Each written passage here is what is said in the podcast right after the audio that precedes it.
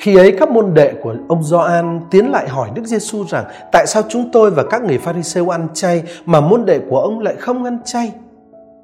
Đức Giêsu mới trả lời: Chẳng lẽ khách dự tiệc cưới lại có thể than khóc khi chàng rể còn ở với họ?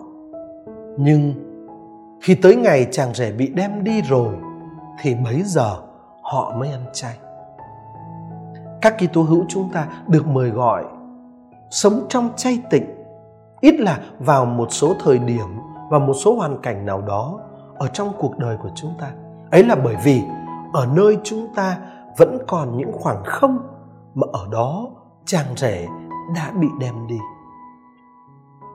Chúa Kitô thực ra đã phục sinh, nhưng mà ánh sáng phục sinh của Chúa vẫn chưa chiếm trọn con người của tôi. Vẫn còn ở nơi con người của tôi bóng tối của tội lụy, của yếu đuối, của sự gian tà. Và vì thế, vẫn còn đó lời kêu mời tôi ăn chay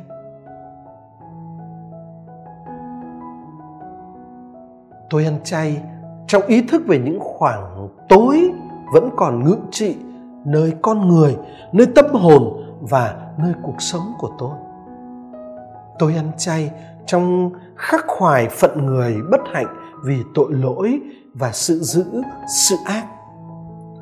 Và tôi ăn chay trong cái khao khát chờ đợi chàng rể đến hoàn tất tiệc vui vĩnh hằng cho tôi và ở nơi tôi. Không có cái ý thức đó, không có cái nỗi khắc khoải đó, không có niềm khao khát đó, thì việc ăn chay sẽ trở thành vô nghĩa. Dẫu sao đi nữa, vẫn còn đó những khoảnh khắc của cuộc sống chàng rể đã bị đem đi khỏi cuộc đời của tôi tôi vẫn được mời gọi ăn chay.